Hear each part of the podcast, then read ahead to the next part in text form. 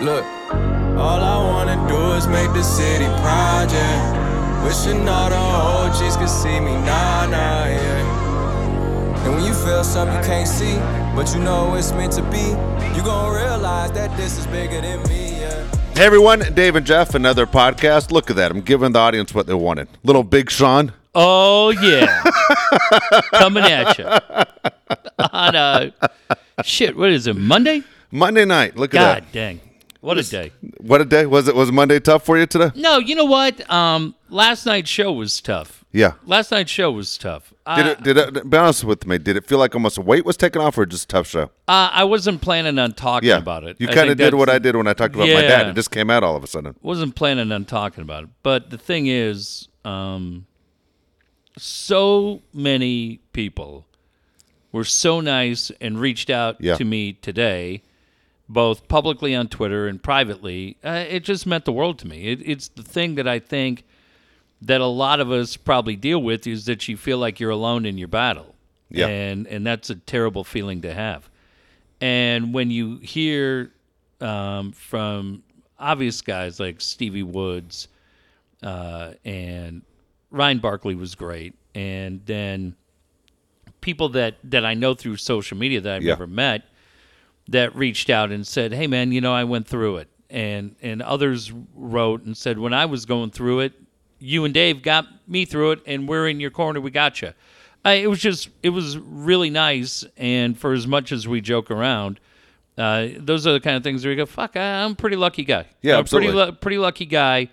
Um, uh, I think it's incredibly humbling for when people say that this show, whether it was the podcast or the terrestrial version, touched you in a way or you feel like you have a connection with us. And Dave and I have always been, always been, uh, friends of mine have laughed forever that if somebody has ever stopped you or me and said, I listen to the show, we I, I laugh every time. Yeah. I'm like, why? What do you what do you find out of that?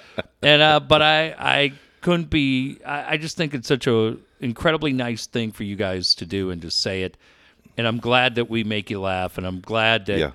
Guys get frustrated like our friend Dallas got frustrated and it's great. I, I don't I don't I love it. I'm like fuck Yeah. it. We we kill each other every day. If you can't handle it, get out of the dojo. I still I still think you're great. Um but on the days when Dave needed it, Dave, I I know people reached out to you, Extremely nice. and uh, and and the one thing that people said and talked about was, man, that show is so raw emotion. You can't hide it.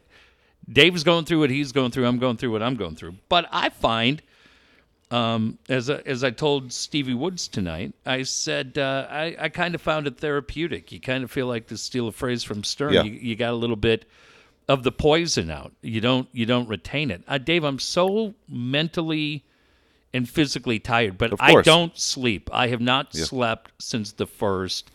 I went to a therapist tonight Yeah. and I thought she was great. I thought she was great because the one thing that she said to me over and over, not over and over, but but they asked, you know, are you okay? And here was the crazy thing, um, kind of a funny choice of words. Sorry, no, it's fun. fu- it, is funny. I I had this question asked to me last week. I think I told you. Yeah, but this was what was. Um, I really hadn't thought about the timeline of people dying, Yeah. jobs going away, uh, different things at home that had happened, and when you start laying it out, you're like, Jesus, and she's Yeah. like, Wow, it's a lot to it's a Yeah. lot to to try to deal with. But as I go out and I'm making a thing for the the next appointment, the lady who checked me in, there's like three windows. Yeah. She was in the middle window. I checked in. I'm at the window to her right. And she stops what she's doing and she looks at me. She goes, Hey, Jeff, by my name, did you have a good visit?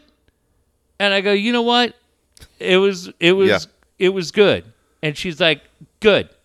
We're glad you're here. Yeah. We'll see you in a couple weeks. We're we're Yeah. here for you. That's and I was good. just like, fuck that. Yeah. pe- I don't think she knows, Dave. I hope she knows that little things like that Yeah. of people just saying, "Hey, you okay?" Eye contact, looking at you. That's what we always say. Check in with your friends and family, the ones you love, um, because just that little shit. And how much I fucking laughed today on Twitter was great. So. Yeah.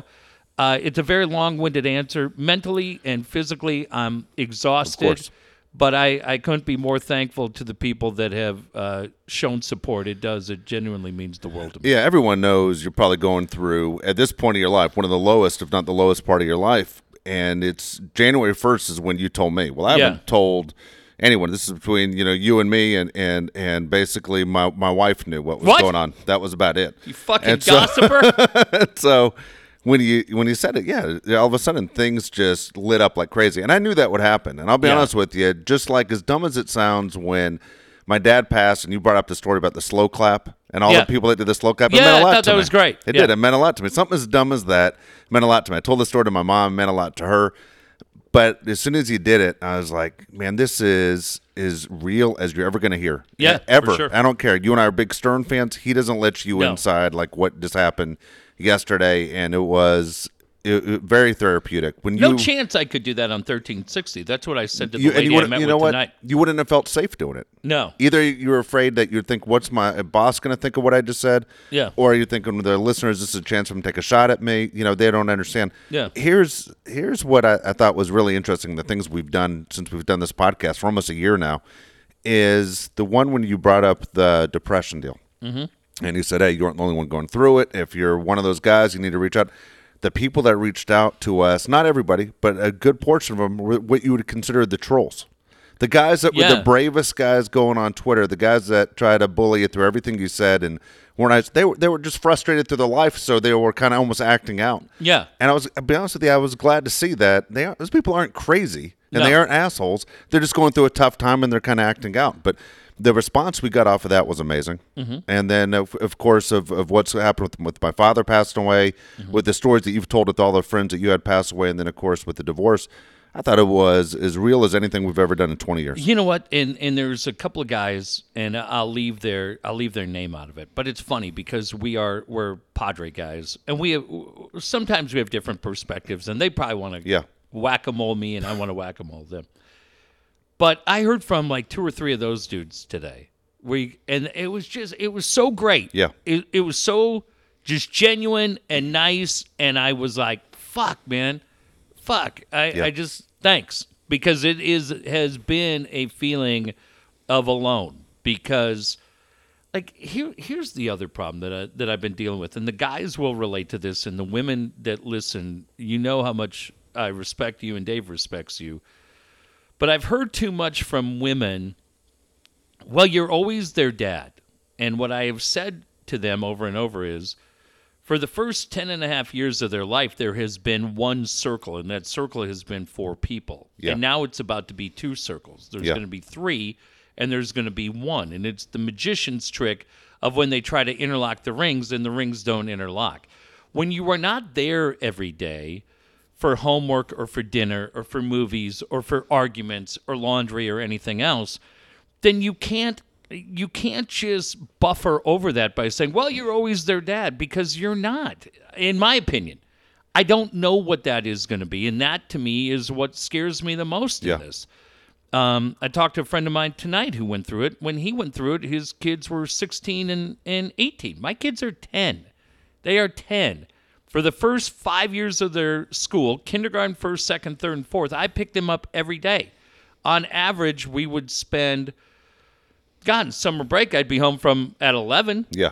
so we would spend that time together and then during school i'd pick them up at 3 and we were together every day and then uh, on tuesdays they're done at 1.30 um, a year ago wednesday is the day i got my job in north county and that's Okay. when everything changed uh, because i leave uh, i'll give you today i left at 6.15 this morning um, i wrapped up there at 5 I went to that therapy appointment tonight.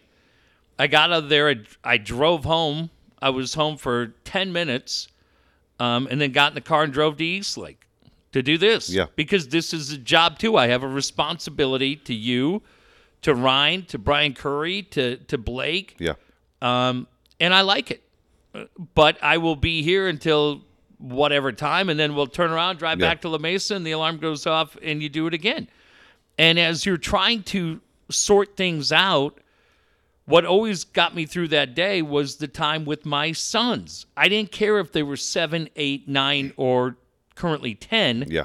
That was it. And so you can't I said to this lady tonight, I go, I'm not I'm not letting you say that to me. You can't get off the hook by saying you're always their dad. I understand that.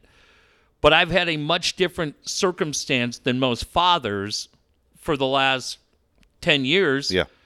And I knew it every day. And I said, that is going to change. And I, f- I'm afraid it's going to change dramatically. Whether or not it does, we'll find out. But I, I can't just um, live with the fact, hey, you're their dad. Yeah. Because, because that's not how it's been. So, uh, a week from today will be the first day that I'm in a different place, and we'll just we'll just work to get through it. I, I've said to friends, it's not going to be a pity party. I'm not going to turn Yeah. this podcast into it, but I do appreciate the ability to to have the chance to be honest about it, and it, it is what I'm dealing with. It's uh again, there are a lot of people who have gone through it and don't. Yeah. Who, if you haven't gone through it, you don't understand exactly how it works. We all know uh, what divorce means, but as you said, when their kids involved, when their twins involved, as you said, your circumstance has been so different than most dads that you've been home at eleven o'clock in the Yeah. morning for the most part, and then you're there. I know what you're doing. You're at you're at the park. You're throwing the football around. You're finding a basketball court. Going you're to LA. Yeah, you're going to L.A. Going You're- everywhere. everywhere. Barnes and Noble. all over San Diego. I mean, those Yeah, kids are Coronado. probably a walking Thomas guide. They've been all They- over San yeah. Diego County. Yeah. you know, and so it, And it- is that going to happen for them anymore? And that's the other fear for me is what happens now as far as those days when I'm not there on a on a random Wednesday night at 6:30 where we were just bored and Yeah. we'd be like, well, "Let's go to Barnes and Noble." Well, now I'm not there. So do they find it uh, in a PS4? You know, Yeah. no. I hope not, but I don't know. it'll be uh, it'll, it'll, it'll be different. It'll be different, but I, I'm sure you'll make it work for the fact that kind of dad you are. You neither one of us are like the dads we had, and Correct. that's not it's not a shot at your dad or my dad. Correct. But we didn't We're have hands on. We We're didn't have hands on dads. dads. We are. It's funny you, you said it just I, like that. I own that. Yeah. I fucking earned that, Yes. and I am wearing that. If My- if if sorry, Dave, but No. if if Jerry Rice Yeah. has a Hall of Fame ring and Yeah. John Jefferson doesn't, and I'm just throwing out two names. yep. John Jefferson was great, but Jerry Rice did it at a different level. You Yes. and I have done it at a different level. Yes. Steve Mike Costa has done it at a different level. I, I've been very fortunate. Stevie Woods, I have no doubt in my mind, will do it at a different level. Um, and, and other guys that, that I've met and talked to. But yeah, I, I will not play that game. You talked about it with your dad when your dad said to you, Hey, you're a better dad than I was. And you told him, I am. Yeah, I didn't let him off the hook till No. the day he died. No, I- I- I- and, and people said to me, "You're going to regret not letting him off the hook." No. And I, I don't. No, I I earned that. Yeah. I earned it. I put the time. I loved it. It was a labor of love. But if you are a dad that is committed to your kids and and you feel like you're a better dad, um, and I'm not saying that you uh, w- with material items, just the time and time. talking to them and being a part of their life and letting them know that they're loved and that they're the difference. Yeah. The one thing that I have done for my kids, which is I have told them repeatedly the difference that they made in my life. Uh, more up into uh, two weeks ago. Yeah. We had a long conversation about the difference that they made in my life for the positive. And I remind them all Yeah. the time what a pain in the ass they were when they were born. They love it. But um but but that's it. They've been told they were loved. Um, and, and they know that. And I, I take a great deal of pride in that. And if, if your dad didn't tell you that, then that makes you a better dad. And that that's the thing. That's why I know it's going to work for. It might it will be different, but it will be still be great. You're going to make it great. You aren't the kind of person not to make it great. Yeah, There- I there's mean, no- when I'm no way. taking them at 16 to the Yeah. AVN Awards, that's a life experience. It's going to be great. You, you know, you said something interesting. It's right now. It's uh, it's seven fifty eight at night as we're as we're taping this. And so before you came in, I had dinner with my wife, and and we were just talking about the day and different things that happened. And you said the lady asked you today, Jeff, how are you doing? Just that Yeah. that simple thing. How are you doing?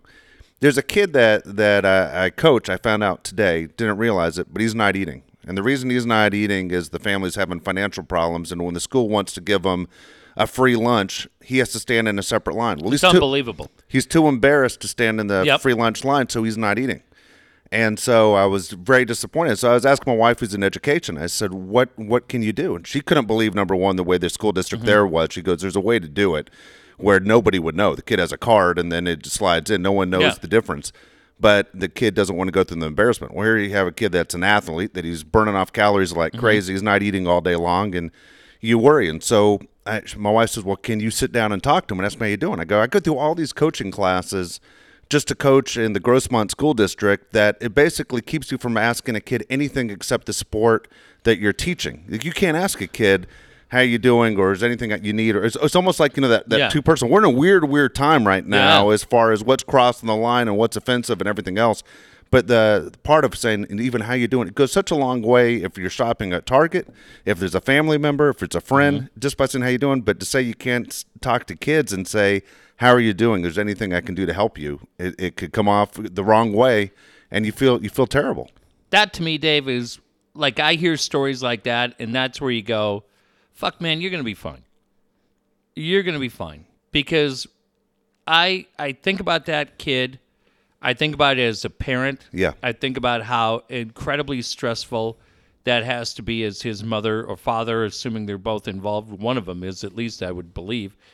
I think about it as a young kid going through that. Yeah. And uh, I just, man, my heart absolutely breaks for him. I, I, you've heard stories of that. You've heard stories about kids that their meal voucher didn't come in and they're denied a lunch. I, that kind of shit makes me want to Yeah. be honestly. Like she asked me tonight, "Do you have any thoughts of violence?" Or I said no. But when you hear things like that, that's where you're like, somebody needs to get picked up by the neck and Yeah. stuck upside down in a trash can, because you just know that's wrong. We can find the money to pay for that kid to eat. We have it. We and he doesn't need to be shamed just let him eat and let's take care of it. Because, Dave, the sad thing is, and you know it, that memory is going to linger with him throughout his life. yeah. That is going to have a lasting impact on him. And I, I think it's terrible. And just like I said, just today, um, yeah, I'm not, I'm not thinking about hurting myself or anybody Yeah. else. I've said that plenty of times. Um, but just today, where that lady just stops what she's doing, looks you in the eye, and goes, "Hey, you all right? Yeah. How was your visit, Jeff? By Yeah. your name?" yep and saying, uh, "Hey, we're glad you're here." Because I'll tell you, all of a sudden I'm there, and I, I've never done anything like this, and you're just kind of checking in. Then in, the, and I'm I'm not laughing. yeah Um, uh, but all of a sudden in the back, you you hear fucking people screaming, and I go, "Shit, man! It's is this? Do you want to watch the World Series?" Jeff, get your arm up. I'm like, shit. Am I going in to get a goddamn piece of juicy fruit? Jeff, get your arm up, Martini. I'm like, fuck me. I'm called Plum Loco. I didn't make it to the Christmas party. I'm fucking done. I'll tell you this. When I worked in Encinitas, Jeff, you want to watch the World Series? G- Huh? Oh shit that's funny it's not though, Dave. It's I not. know, I I'm know, like, but- but, I'm just saying, I'm standing there just haven't thinking, heard that hey, reference in forever well, that's where I thought I was. oh was. my gosh I go shit, and then my and then I felt uh, like I felt really bad. I go again. I'm like, fuck, man. There are people really struggling, and, and kudos to the people tonight that are helping those Yeah. guys. That uh, there's no way I could handle that. When I was in high school, I worked at a, a sporting goods store in right in Encinitas, and we were directly across from Scripps. And at Scripps, they had a mental health facility, which I didn't know. Now we sold at the sporting goods store the old school Everlast heavy bags. okay Remember those? Yeah, of old course. school. Like I, I don't even. You probably get them now at uh, at, at Dick's, but the big white canvas old time Danny Little Red Lopez style. And you walk up to it, and if you've never punched one, you either immediately think, I either broke great. my wrist or broke my thumb. Yeah, you're just gonna cry. So uh so we we sell like we sell like one every three years. Yeah. And we're just shocked. It's like the car guy who sells the lime green car. You're like, fuck. How'd that happen? And all of a sudden, I'm working one day. Yeah. And this kid comes in, and uh, shit, I'm 17. He's got to be 19. He's just got that faraway look in his eye, right?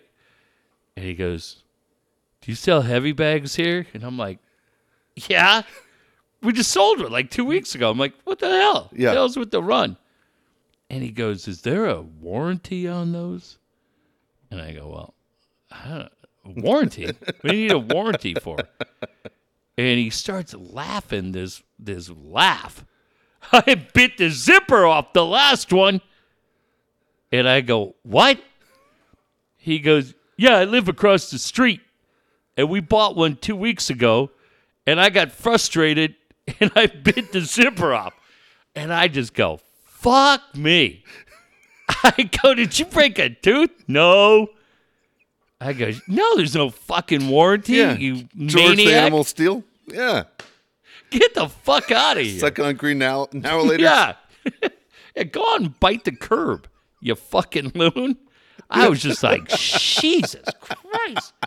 And he just fucking took his sock puppet and walked out. I was like, lock the fucking door. Lock the door. You goofy motherfucker. I was like, what? I go, I he was just laughing. He thought it was great. Well, I was having a bad day. I go, shit, that's a hardcore. That's like telling me, is there a warranty on this master lock? Because I bit it in half. I'm like, God damn. Put you on YouTube. And he just walked out. Who knows where he is now? Oh my gosh. That, Probably turned out to be a young John Wayne Gacy. I grew up to be John Wayne Casey. Thanks. Kidding. I hope. Hey, my life was in jeopardy, okay? Yes, All you was. assholes judging Yes. me. I'm dealing with a guy who just bit off a zipper, right? That would close your fucking Pontiac. No kidding. Uh, yeah. Okay. Sorry that I didn't walk him by the hand around Lake Murray. I was like, get the fuck out of here, you fucking nut job. I talked to somebody today, switching subjects real quick. I talked right. to someone today about radio stations and the Padres, okay? Yeah. And this this person is so-called connected with Padres and what station they might be on, okay? Okay. They have no idea what station they're going to be on. I As of right now, let me tell you, as of right now, and this is a person that's like in the know, needs to know. Yeah. He doesn't know. doesn't know This- if they're on 94.9 or 97.3. This is a huge mistake. Yeah. It was a huge mistake. I don't know. I think it was a Mike Dee thing. Huge mistake. They should have stayed on 1090. And, and I look at the impact that it's had on 1090 since they left. Yeah. You knew where every game was. I, I got to think for Scott and Billy Ray, when Scott and Billy Ray were like, well, let them go. And then all of a sudden, those East Coast road trips stopped showing up where your workday was over at 3 o'clock No kidding. and for Darren, right? I mean, twelve o'clock games, you just get a break, man. When you work on the baseball flagship, except you and me, Yeah. because we're on the on the morning Mornings. shift. But it, it just was a it was a nice partnership. That's why we talked about. I was I was saying John Conifant, Matt Fryer said, why don't you reach out, or uh, why doesn't a, a team uh, buy a radio station? Well, KN, KNBR is Giants and Warriors. It's, and they, they probably carry an NFL team, but they're they're Giants and Warriors. Shit, when we were 13, 16, you were the Chargers. You knew you were getting Charger talk every day. Yep. But I I don't know how if I'm the Padres and I, I don't know if it's Wayne Partello, I don't know if it's Pete, I don't know if it's Ron Fowler, I don't know. How you're not driving those guys at Entercom on the Mike Dee runs sports for Entercom. Which is weird because the Padres technically got rid of Mike Dee, yet they still have a relationship with Mike Dee. Yeah. Yeah. And I, I would just be like, what are we doing? Yeah. I'll, I'll tell you this: when when I was at KFMB, and I know times have changed, um, we had every spring training game. Now I know spring training games don't start for two weeks, but you were you were hyping it like crazy. Um, I I, I hope it gets worked out. I really Yeah. do. I mean, it will at some point. We'll get used to it. We'll Yeah. get back. I love the way the games sound on the FM. I think it's cool, but it, it's just it's very weird. The whole you know, the way last year, and let's see, I don't know what their plan is. Maybe they're going to have a longer pregame and a longer postgame and kind of make it more of a baseball. Let's let's see what happens. I don't know, but it, it's just you would think by now they would have wanted to launch. Well, the, the, the talk is, and I think you might have even said it yourself, is the, the talk is the Padres want him to stay on 94.9. Entercom wants him on 97.3. Apparently, Yes. I don't. That's not confirmed. That's been rumored. I, I don't know that to be true or not. But, if I'm the Padres, Yeah. I'm like, I, I listen. It's insane though to think you're It talking about a major but- league baseball team that doesn't know the people But I- involved don't know what station they're on. No, nobody fucking knows you're on 94.9 either. Let's just okay. Let's just check ourselves. Let's just fucking check ourselves. Okay, you're not you're not the Cardinals on KMOX. You're not the Yankees on WABC.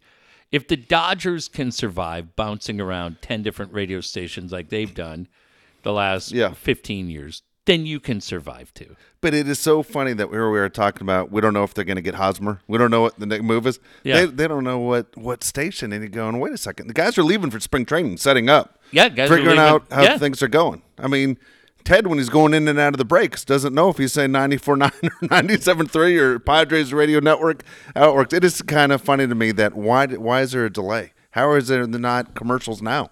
How there's not saying, hey, this is your home or your new home Yeah. for Padre baseball? It's so crazy to me. my my thing is having been through it who i i really feel bad for somebody's going to get affected i would think maybe not but it feels like somebody's going to be affected and every day you go into work and you go jesus is this the day they they yank the rug out um, that's a bad feeling man Yeah. it's a bad feeling and i know i i would assume that Entercom is trying to move people who work there. I know people that work in that building, and I'll say this, Dave, they love it. Yeah. They are moving into gorgeous new studios across from Channel 39.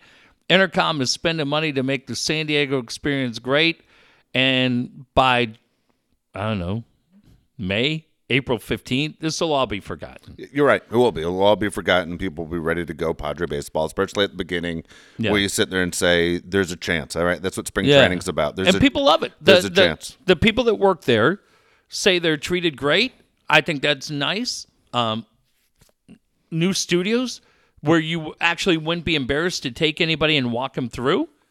Um, gonna be cool. So I'm I'm cheering for those guys. And shit, you better be nice. You never know in this business. They're the only company we haven't worked for, but they won't let us do a show where we can say fuck. Yeah, they, won't, they won't let you do that at all. Yeah, you know, it's, it's funny when we talk about Padre baseball. We'll drop Mm-hmm. different positions here and there. You and I will go through the lineup every now and then, just like a lot of Padre fans do. One of the guys that you bring up to me all the time, and I always think you're a little bit crazy. When I go, "What are you Mm-hmm. talking about?" I go, "If the guy was never sent down to the minors, he would have hit 40 home runs." It's Hunter Renfroe. Mm-hmm. I, honestly, I, I think this is a make or break year on what they're doing with Hunter Renfroe. For the more I read, the more I'm listening to guys like Andy Green and listen to AJ Preller. It's almost like whatever that'll happen, they're sick of the guy's immature bullshit, and he better pull it together Better this get year. together. Otherwise, you won't be wearing a Padre uniform in 2019, where you talk about raw power. Obviously, he has a ton of it, but man, the Padres are not willing to commit to him until he commits to them Mm-hmm. as a professional first. Yeah, because you've al- you've already floated the idea of Myers going back to a corner spot. Yep. Now you you can tell me all day long uh, how he belongs in right or left. Okay. You also have Josh Naylor coming up through the system, who's a first baseman, and they like Naylor. So now you go. I mean, if you're Renfroe, you're like, dude, let's go. But I think probably a lot of us, Dave, go, Jesus, don't give up on him too quick and have him be another Jedd Gyorko. Oh yeah. But I would also say, fine, don't panic and sign him to an extension before you have to. Don't sign Margot to an extension before you have to. Don't sign any of these guys, uh, Tatis or, or any of those guys, Hedges. Just, let's just let it play out. Let's see what happens with these guys. Shake it out and see the the the best guys will rise to the top. Commit to them. I thought last night and, and I understand when you get into the the fact of a divorce that that would be the topic of conversation on social media today. I was shocked nobody responded to our idea that you should go out and and uh, pull the plug on the Hosmer talk and turn it to Pitching. yeah Alex Cobb and Lance Lynn because when you looked at uh, what Jeff Sanders wrote today in the UT, looking at the rotation, he said Lamet's got a job. He said uh, Clayton Richard has a spot in that rotation. And he said Bryan Mitchell, the guy you got from the Yankees, already is penciled in. I, I don't know how you pencil that guy in. How you pencil him in without watching him throw a pitch. You say, yeah, okay. And then it did seem like Dave, from reading, looking at the numbers, it's going to be incredibly difficult for Tyson Ross or Chris Young to to make the staff. I think when we saw that, everybody panicked and thought they were going to be the one and two, mainly you. Um, but they're probably not going to make it. but, um, but but nobody talked about the fact. Would you go look at again, depending on what the numbers are? If Cobb and Lynn want five year, hundred million dollar deals, you're not paying that. But depending on what the numbers are, if you can get those guys on a one or two year deal, why not go get them? And maybe they still do.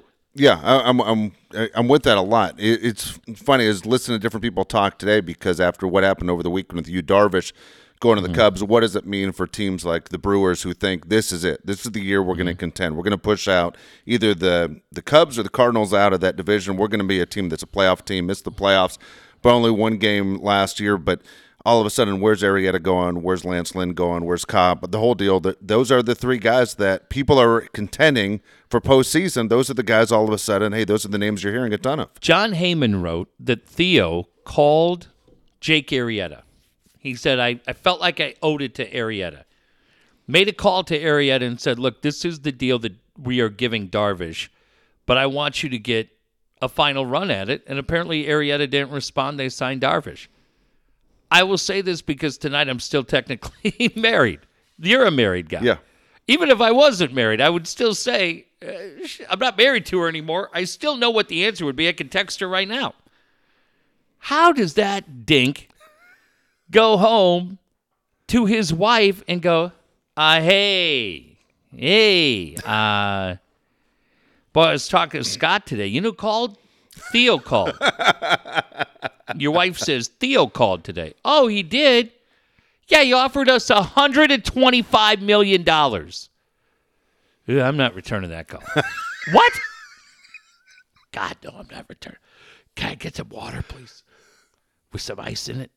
Uh, yeah. Yeah. Hi, I, I, I, come on. If I'm married to Vera, which may not be out of the question moving forward, I, I can't go home and tell Vera in the trailer Yeah. that I just walked away. How do you do that? How do you tell anybody? And I'll and I'll flip it. If if you're the wife and your employer says, "Hey, I got 125 million for you," how do you go home and tell you? Yeah. If my wife came home and said, "Hey, I got offered 125 million, but I don't think, uh, what? You gonna tell me how you bit the zipper off a heavy bag too? there you go. I'll be, I'll be in the alley biting a zipper off a heavy bag. Jesus Christ! I that to me is I'm like, okay, okay, smart guy. Here's the deal: the guy hasn't been the ace of that staff for a few years. He- They just won a World Series a couple of years ago. They love you in Chicago. He was a bum in Baltimore. At best, you're end up in Milwaukee. Who the fuck wants to live in Milwaukee Milwaukee? compared to What the Chicago? fuck are you gonna do? what are you Live doing? with the big ragu? I mean, serious. You look at y- y- you know premier places to be. I think if you're a pro athlete, pro Yeah. baseball player, the Chicago Cubs is definitely right there in the Right. top four, It's a, if not in one.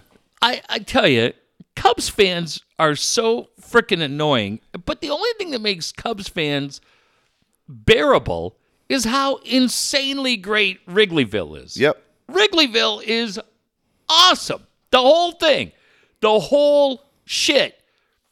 Murphs and the whole area and the people that hang out in those bars, the people that work at those bars, whether it's the piano player or the bartender or the guy giving you the $5 wintergreen lifesaver when you're taking a piss. They are in they're great. They are great. I, I, and now you're going to go to Milwaukee. Yeah. It reminds me of two weeks ago when that old goat, Nick Canepa, w- responded because I said what a great day it was in LA because I had the Clipper game that day. USC and UCLA was going on that afternoon, and I said, uh, "There's a Kings Coyotes game tonight." I said, "God, what a what a great day for a sports fan." So Nick piped in and said, "Well, you know, you got all these teams. What are you telling me? Green Bay because they only have one team's not a great sports town?" I said, "Green Bay sucks. It's in Wisconsin." What's your next question? Fuck, you asking me that question for? Fuck it, Milwaukee's Yeah. in Wisconsin.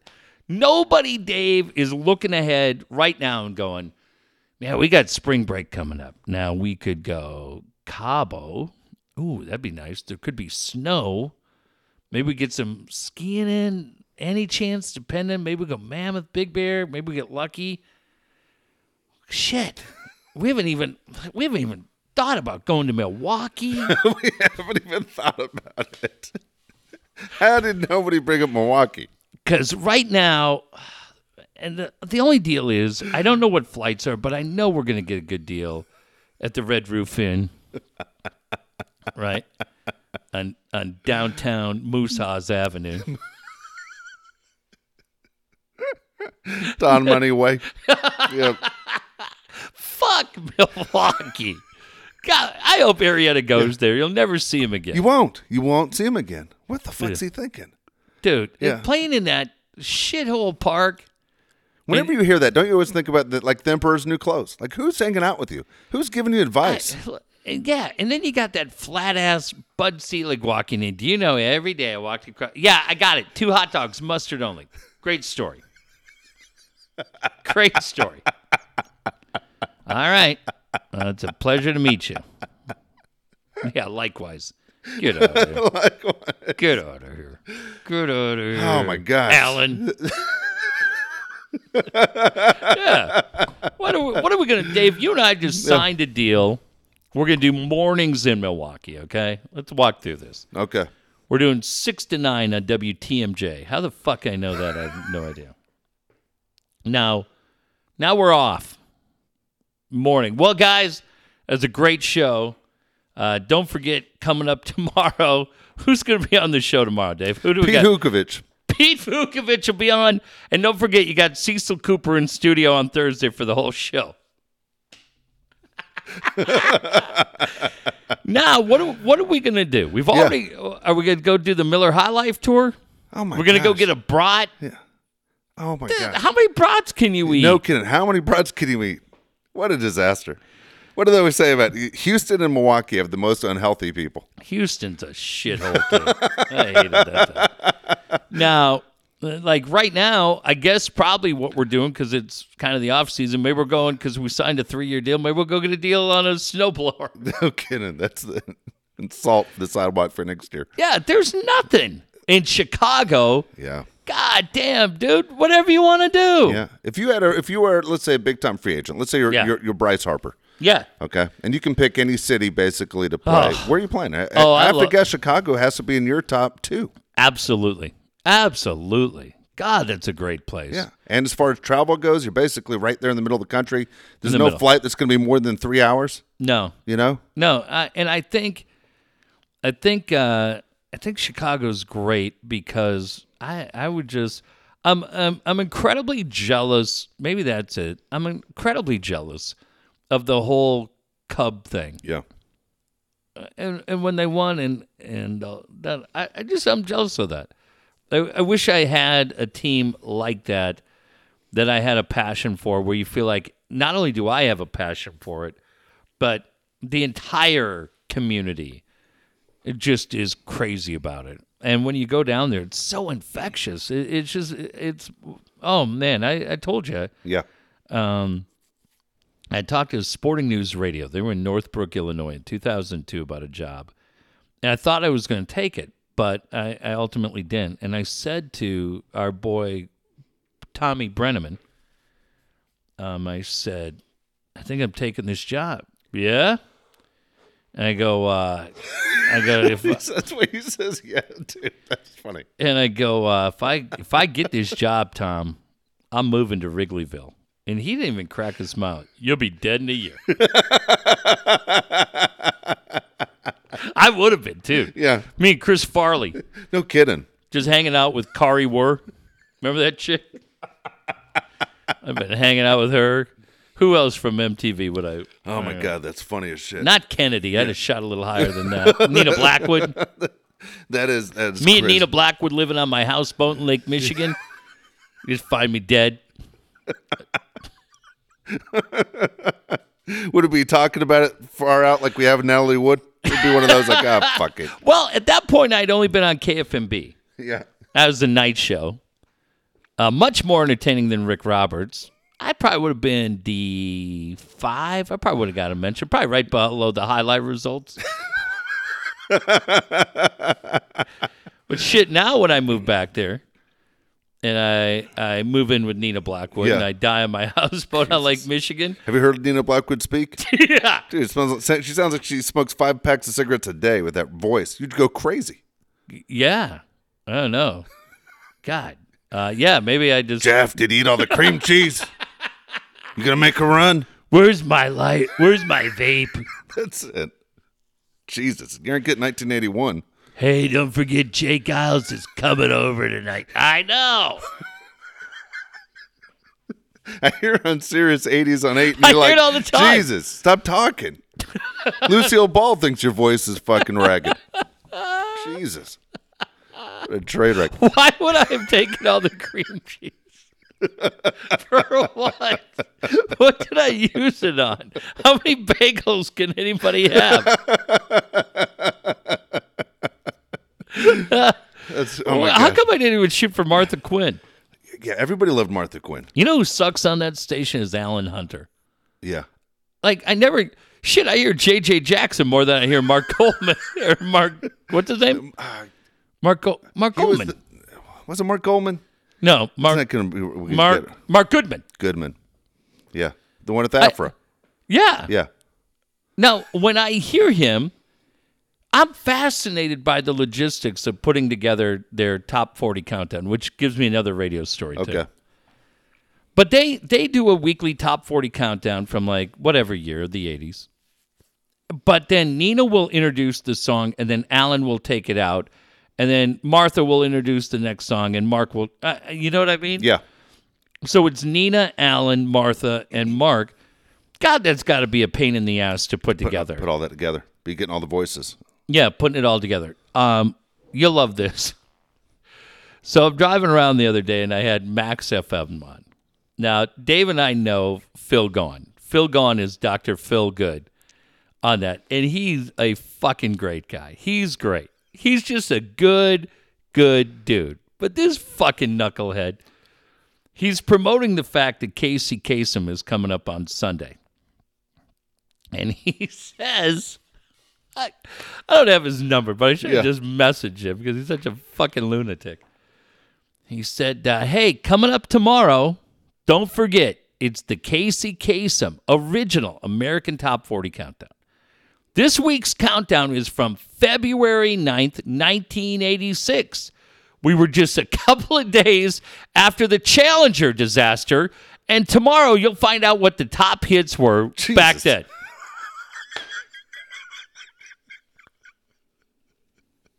Well, wait. Well, you sold me.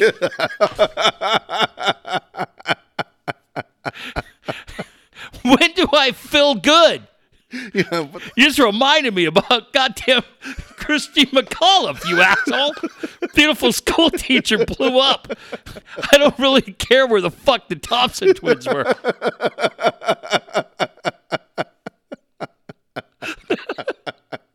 Dr. Phil Badge. Dr. Phil Beck. And like I said, I, I love him. Gon's, Gon's just great. He's just a radio lifer. But I'm like, that's what you fucking give me, you, you fucking goof. You work two days a week.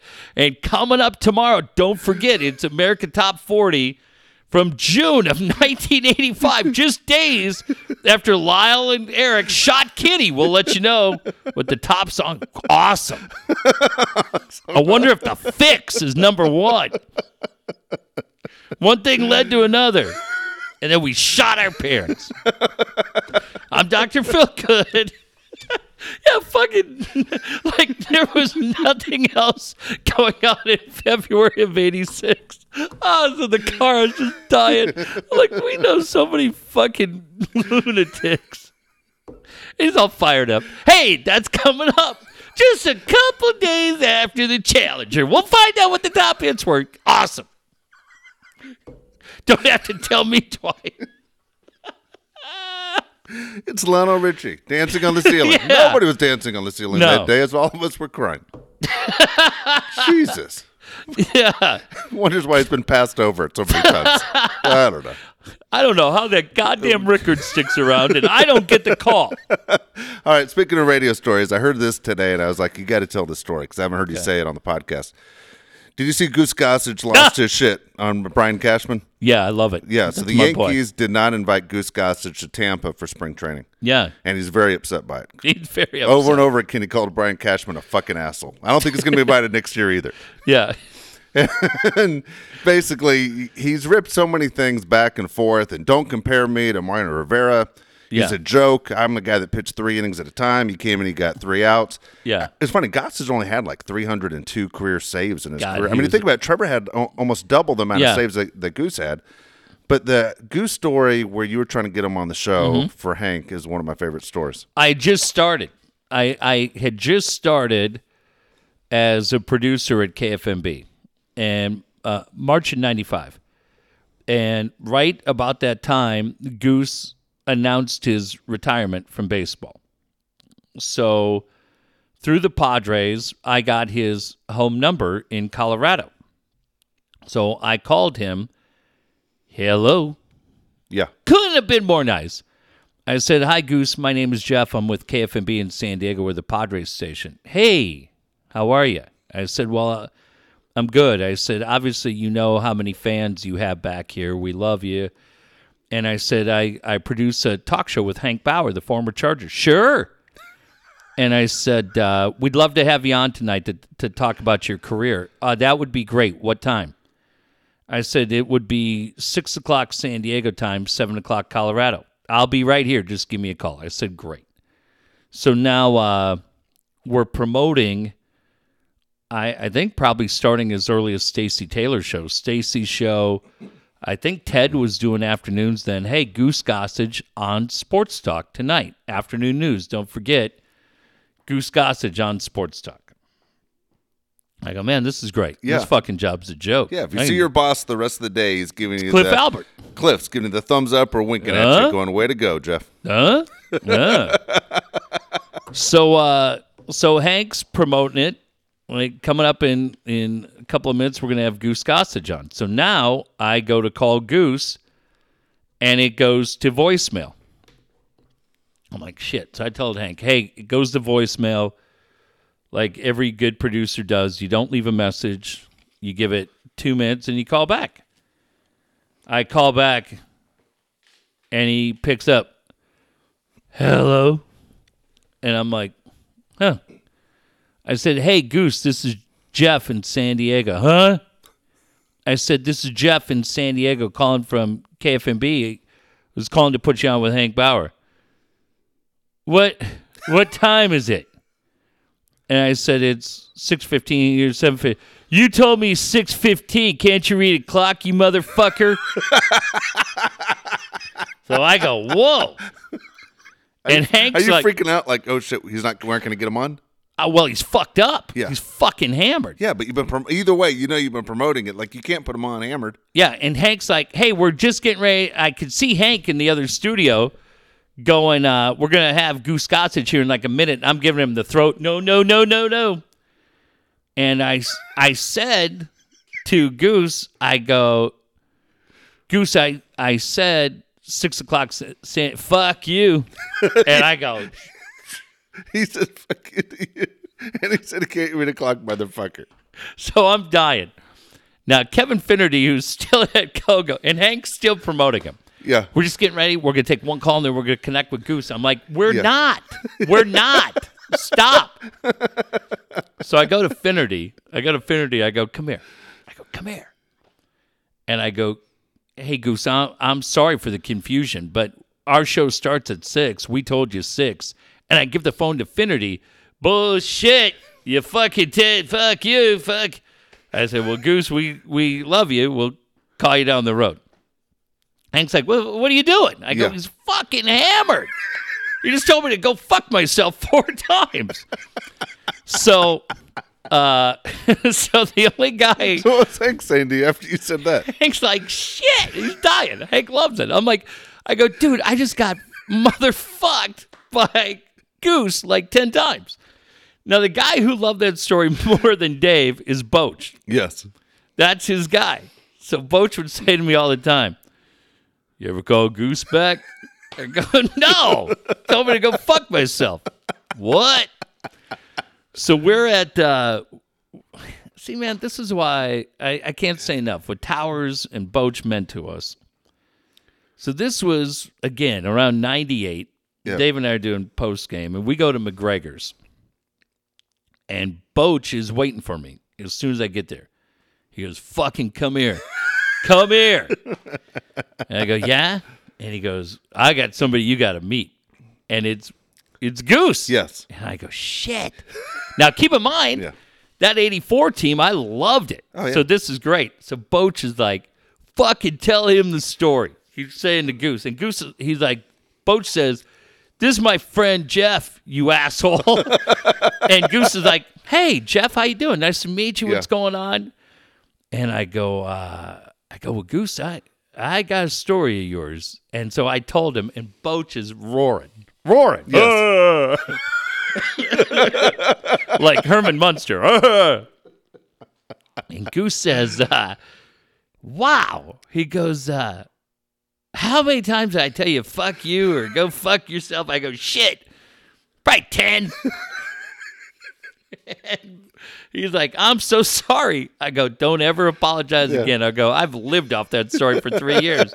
You're my favorite guy. Yeah. It was great. That's It- so it- great. it's it's the thing that we talk about so often, man. If you if you're going to survive in this business and maybe in life, you better not get your feelings hurt. No, that's what makes me laugh. Was it Stan Humphries you went off on too? Yeah, I yelled at Stan. I yelled at Junior. I got into Yeah. it with Junior. I yelled at Stan. I got into it bad with Stan. Yeah. yeah. That's And Stan, oh, I got so pissed at Stan because Stan didn't have um, voicemail. yeah. and he was the guy. And so we had been promoting him for a long time that he was coming on. He was very difficult to get on. Uh, Hank's a former Charger announcer, and, and Kev's the beat writer. And so the Chargers would work to to get him on. And uh, so now we're promoting that he's going to be on Wednesday night at 6.30. The show only ran from 6 to 8. These fucking podcasts go longer than that Yeah. show ran. And so now 6:30 comes and I I can't call him. He's got to call in. So we're sitting there and you prepare other stuff, but really you've prepared 15 minutes ago with Stan Humphries. Exactly. And now 6:45 doesn't show 7 7:15. 7:52 the hotline rings. And look, I'm already dealing with Bauer Yeah. it's who's freaking out every break. freaking out. And Kernan is, I don't know what he's doing, taking pictures of scrambled eggs. and uh, and then they're going at it with each other. Yeah. And now it's like literally two minutes to fucking go. And the phone rings and it's Stan Humphries. Yeah.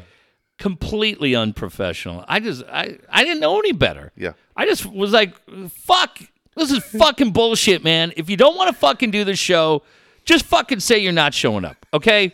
Just fucking say you're not showing up. And I said, I'm going to be there tomorrow, Stan. I'm going to see you tomorrow. So then Chargers PR calls, hey, hey, why don't you do your fucking job?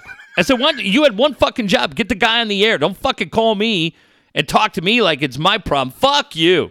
And Bauer's watching all this, Yes. and he is dying. I loving it. Loves it. Fuck you. I, I didn't give a shit about that team. I'm a Raider fan. What do I fuck stand up?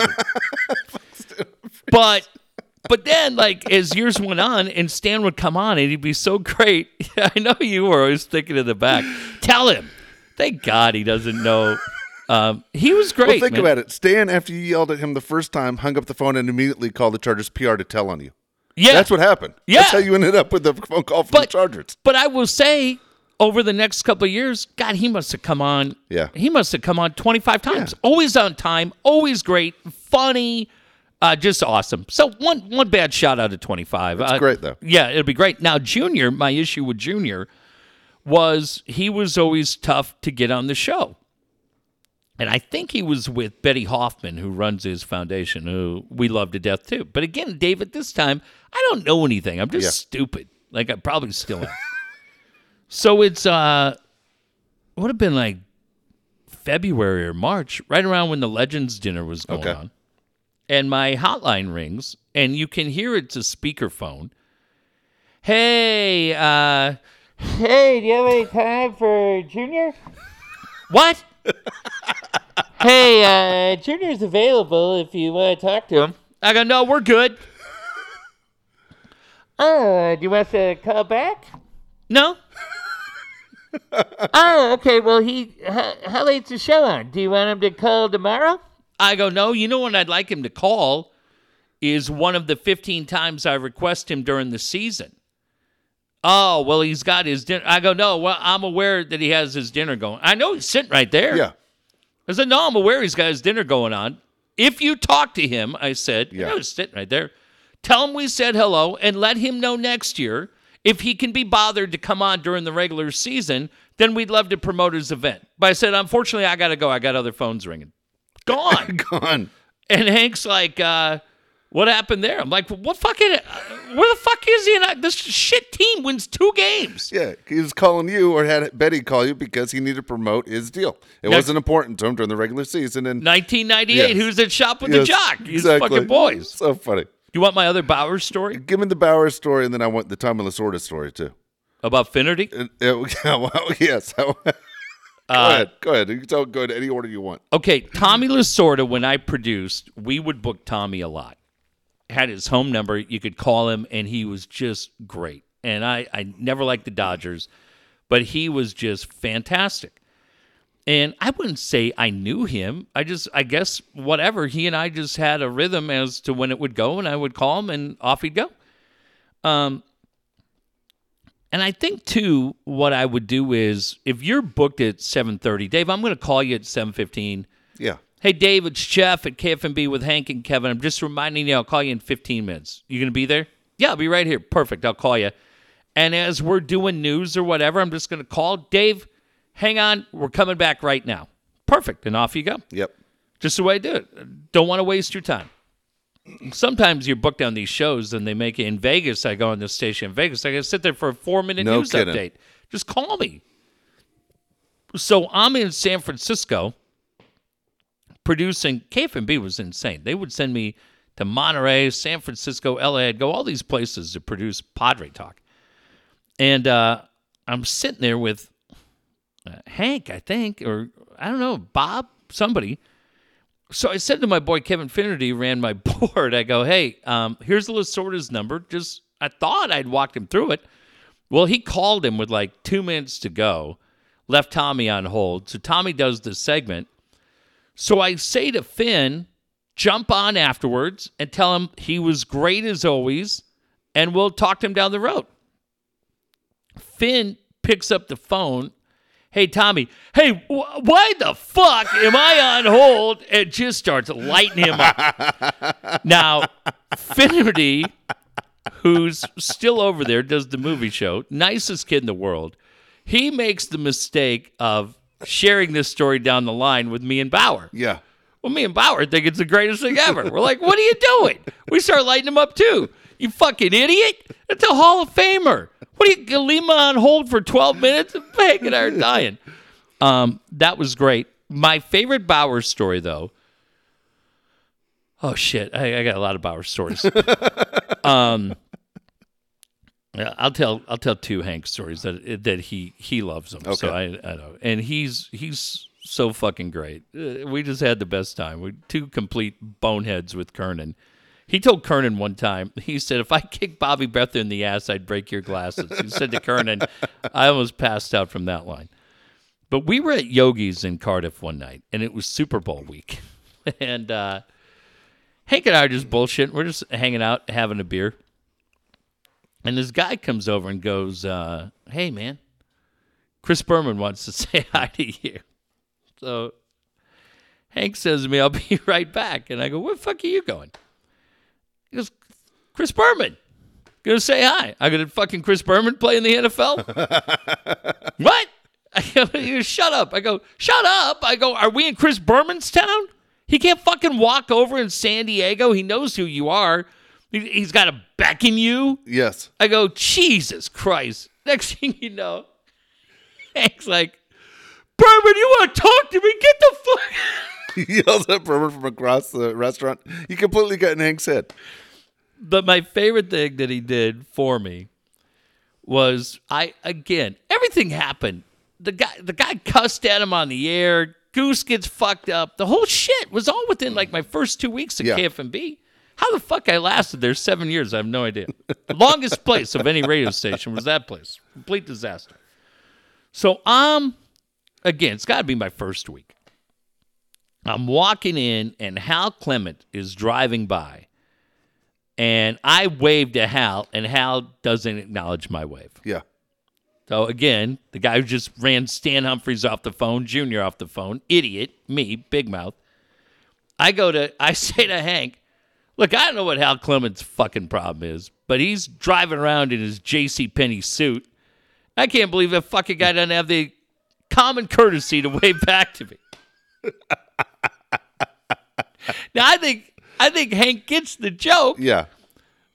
and and Hank comes back down like three days later and he goes, Hey man, I asked Hal what the fuck his problem was. He said he didn't see it, the sun. I go, Oh shit, you're gonna get me fired. we laughed. I tell you, Dave, I had so much fucking fun working with that guy. I had so much fucking fun working with him. We just laughed our the Tiger Woods night. Yeah. It just uh yeah, man. It's like those That's are the fun. kind of things And again, just- that's before you ever got on this side of the microphone. Oh, God. I- I he used to say to me all the time, "I want you to come on." I would never go on. That's why I, I have such a, a a problem with producers going on the air because I I, I didn't Yeah. feel like anybody. I'll go on the air if I have my own show. Nobody cares what I fucking think. He and I would just Yeah. he me. Hank and Kevin just laughed every night. It was really fun. Those guys, I'm very thankful. Those guys. Yeah, KFMB was a lot different than what radio is Totally. now, especially in San Diego. That's why I always laugh whenever I hear somebody even go to a call. You're in my head when you were telling Ted as far as say their names and don't say their cities. Stop acting like you're Larry King. Cracks me up every freaking time. I loved I that's the thing, man. Like when I tell these stories, understand how when I look back at things that I did in our career, what Dave and I did, so much of who I became was because of my friendship professionally and personally with Ted, with Kevin, with Hank, Yeah. Chuck Fritch, Stacy Taylor, Roger Hedgecock, um, George Riley. I, I mean Ken Kramer, all these guys. Dave, they they Hank and Ted and Fritch and and those guys. They went so far above and beyond to encourage me, to coach me. To I, I Yeah. just I, I say those stories, man. I say those stories. I love all those guys like like older brothers because they really were. If they if they didn't if Hank didn't spend the time, Hank, you know what Hank said to me every day, and and this is why I'm I'm such a fan of his. He told me every day, don't be afraid to be great. Don't be afraid to be great. Think big, man. Think big. Shoot big. Because I would say to him, Hank, you're you're asking me to call, you know, uh, whoever, fill in the blank, Yeah. uh, uh, Fay Vincent, and book him at eight thirty. Well, that's fucking eleven thirty. He's not coming on. but but I loved that he always Yeah. had the attitude of, well, if he's not coming on now, then let's find a way to get him on tomorrow. And he always said that to me. Think big, man. Come on. Come on. Let's go. Be great. Don't be afraid to be great. And and from a personal standpoint, from a professional standpoint, he uh, um, um, really loyal to all those guys. I, I tell those stories because we laugh our ass off, but but at the at the heart of all of them was how good those guys Yeah. to me. I was a young guy. I didn't know shit. I did not know shit. Um, but they liked me and they looked out for me, and I, I've always remembered that. And I'm always incredibly thankful to all. Ted was fucking the best. The Yeah. best. The story I know that's always off limits. I won't even ask you to say it now because I don't know if it'll ever get off on uh, this podcast ever. But the off limit story is when Costa took over for you and booking Ha! guests. I'll tell that story right now. Will you really? Go ahead. Go ahead. Are you going to tell it right now? Well, I'll tell it to I'll tell it to a certain level. Okay, go ahead. Because uh, this is so great. And this is before I knew Mike really well. All right. So I took over for Dave Marcus. Dave Marcus, who um, hangs the star, had pr- been in Sports Talk. Yeah. But when I took over, Dave had to go to Peoria to get ready for spring training, and he, he didn't want to produce the show anymore. So I'm not saying anything that's. When I came in and I looked at who the guest list had been, it'd been like the city treasurer for the city of Peoria and the impact of spring training. I mean, it, it was that's who it was. Yes. Like city officials. I was given nothing. Nothing. So if I was to and Hank Hank wouldn't share shit. Hank had more numbers in his phone, and if he tells me anything, he's full of shit. Like he wouldn't give you like Kellen Winslow or No. John Jefferson, any of those guys. no, Okay. we couldn't get any of those guys. I, I think too, in hindsight, I just Trust issue at the beginning. Yeah, probably. I think that's fair. Yeah, I, w- I would think so. Um, and I also think too that Hank may not have wanted to be that guy. Hank may may not have wanted to be bugging people, and I get that too. Yeah, but I think you, I think the trust issue. Sure, we're trying to figure each other out, but um, we hit it off really quick. But everything I had phone number wise, my book, I built. Marty Caswell, I guarantee you. Joe Totino. I think about guys that uh, that have been really, really great Yeah. at booking shows. I bet Marty's Rolodex is amazing. Kaplan's Rolodex, from what he has done, has been amazing. You, uh, Bulldog, Joe's got a great book. And as a producer, you take a lot of pride in that. You take pride in having numbers of people that you can call and uh, and get on the phone quick. KFMB was going through a restructuring. I've talked about my friend Kevin Finnerty a lot. Kevin ran the board. I produced the show. Kevin's job was going away. So that meant that, I, and Kevin Kernan had just taken the job at the New York Post. Yeah. Kernan and Hank had a great uh, partnership on that show because Kev didn't care, Hank didn't care. Like they were- they they both had Full time jobs. full time jobs. The radio show, we felt like we were getting fired every day. So really, the only guy who cared was me because I was like, shit, it's the only job I have. But it worked really well for the flow of the show. But Kevin had decided that he was going to go back to the New York Post. So now we had a random assortment of guys that were coming in, filling in, and none of them would push back on Hank because they all wanted the show. And I just, I, I just was like, my boy Finnerty's leaving. They're going to put me back on the board, so I'm going to have to be booking guests, running the board, screening calls, and I'm losing. I'm losing my backbone with Finnerty, and I'm losing the energy of Kernan. And at that point, I just said, I'm done. Yeah. I'm leaving. Um, so they found Mike. Now I didn't know Mike. Yeah. I really didn't. Mike had been working on the FM. So they found Mike to produce the show. And I said to Mike, um, I got two weeks, man. My my final day is coming up. You should come down and hang out. And he didn't do it. Yeah. And I said, Okay, you gotta come down. I gotta give you an idea of how this thing runs. And he didn't do it. Wow. So my last day, um, he Mike Mike showed up maybe for very short period of time. So I I left and I took my book with me. So now when they come in on Monday, I I swear I think the guest was like Jimmy Brogan. Talking USD hoops, right? And Hank loses his shit. Yeah. So now, uh, Hank and Mike, they're- Hank's like, dude, we were we were rolling here. Yep. We're rolling. And I, I know Hank. I've never talked to him about it, but I, I guarantee you, he knew these guys were kissing his ass trying to get the job. And I don't I don't know who was running the board or doing that. I don't even remember. But it's like, dude, where'd my team go? I, I lost my three guys. Yep. So he was getting into it with Mike. And uh, it was it was just bad. But Hank would call me and be like, "Well, you need to bring that book back." Fuck you. Yeah. I I'll give him the fucking number for the the city treasurer in Peoria. um but it, it was really hard on Mike. That Yeah. was a really challenging thing for Mike. And I, I don't know. I mean, Mike was doing sidelines when Hank was the color guy. Um, but yeah, it was like he never showed up. But it was, fuck, man. It fucked Mike up a little bit. But- Yeah. How long did Mike have that job?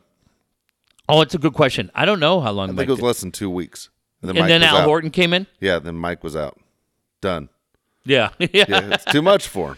Yeah. I, I and I'd call Hank and I'd go, You're you're fucking making this guy insane. You gotta stop. Da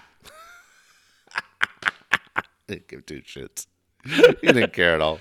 But um but yeah, man, it, it's funny. It- It's just it's different now. Yeah. I don't know. I'm, I'm sure there are guys that maybe Padilla has that relationship with, with Scott and Billy Ray. I don't, I don't know. I'm just thinking about Caruth, Car- Marty and Marty and and Darren are really tight. I Yeah. think that's cool. They got a good relationship. Yeah, I think that's cool. But The- I, I can't speak for the other shows. That's too funny. I got to tell you a quick story, not a radio story, but this uh, during the spring, I coach high school baseball, and, and then of course I coach you know travel ball in the summer and all that stuff. I've talked about it for years. Anyway, I got a kid on my high school team as we're getting ready for the season. We're doing like winter ball, play game here and there, and he's a little bit of a temper, right, a little out of, a mm-hmm. little bit out of control to the point where? He's 15, 16 years old, okay. man. Don't get in trouble, kid. And so yeah, that's what we're trying to say. It's like, you know, you got a lot of talent. You're really good. You got a lot of talent. You can't yell at your teammates. You can't yell at the other uh. team. You can't start fights, the whole deal. Everybody has spoken to him. So I, you know, say, look, if you have something to say to one of your teammates in the dugouts when you have that conversation, you know, don't scream at Oh, guys shit. on the on the field. Yeah.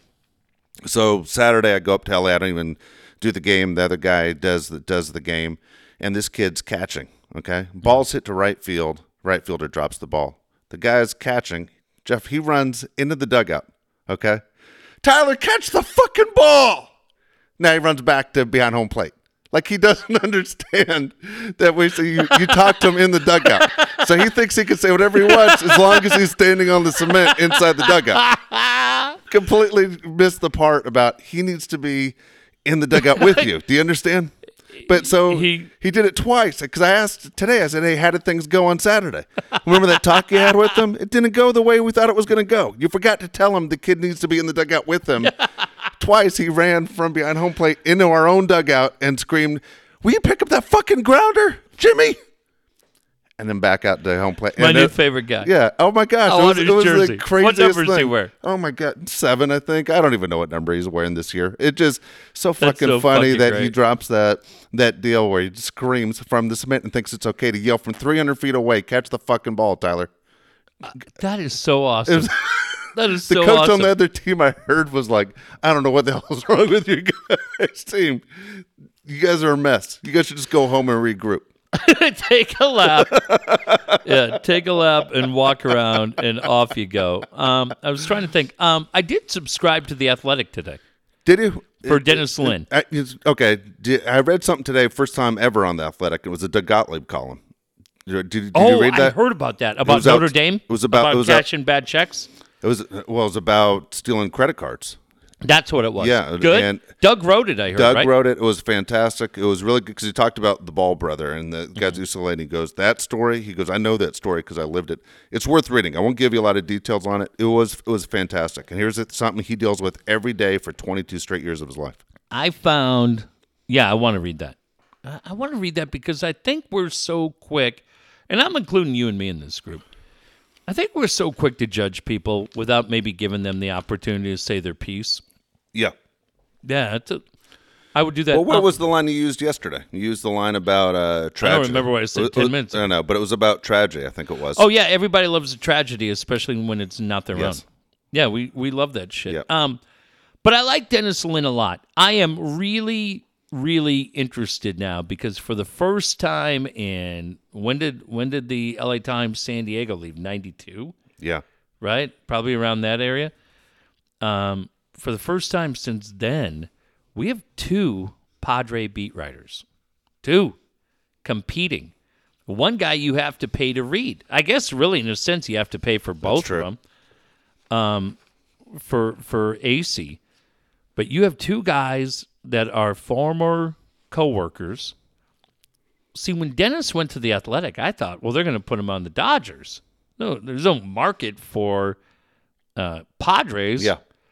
on the Athletic, but he's here and he's going to cover the Angels too. So if you don't know what the Athletic is, it's where Peter Gammons and Ken Rosenthal, we talked about it. A bunch of different people have gone, good writers, but they usually charge you seven ninety nine a month. There was something that popped up today.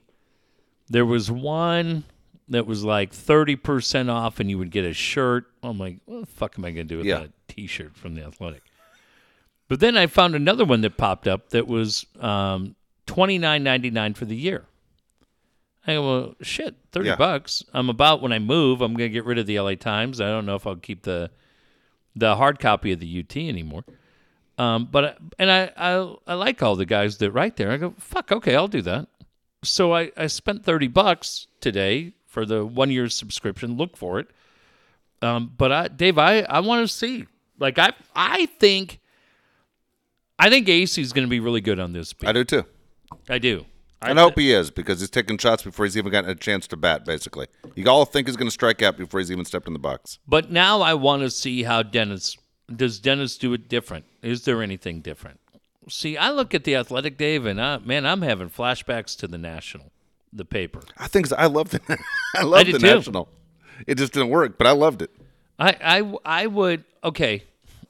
If you think about dumb things that you've done as a sports fan, Yeah, for me, the National was an all sports newspaper that came out.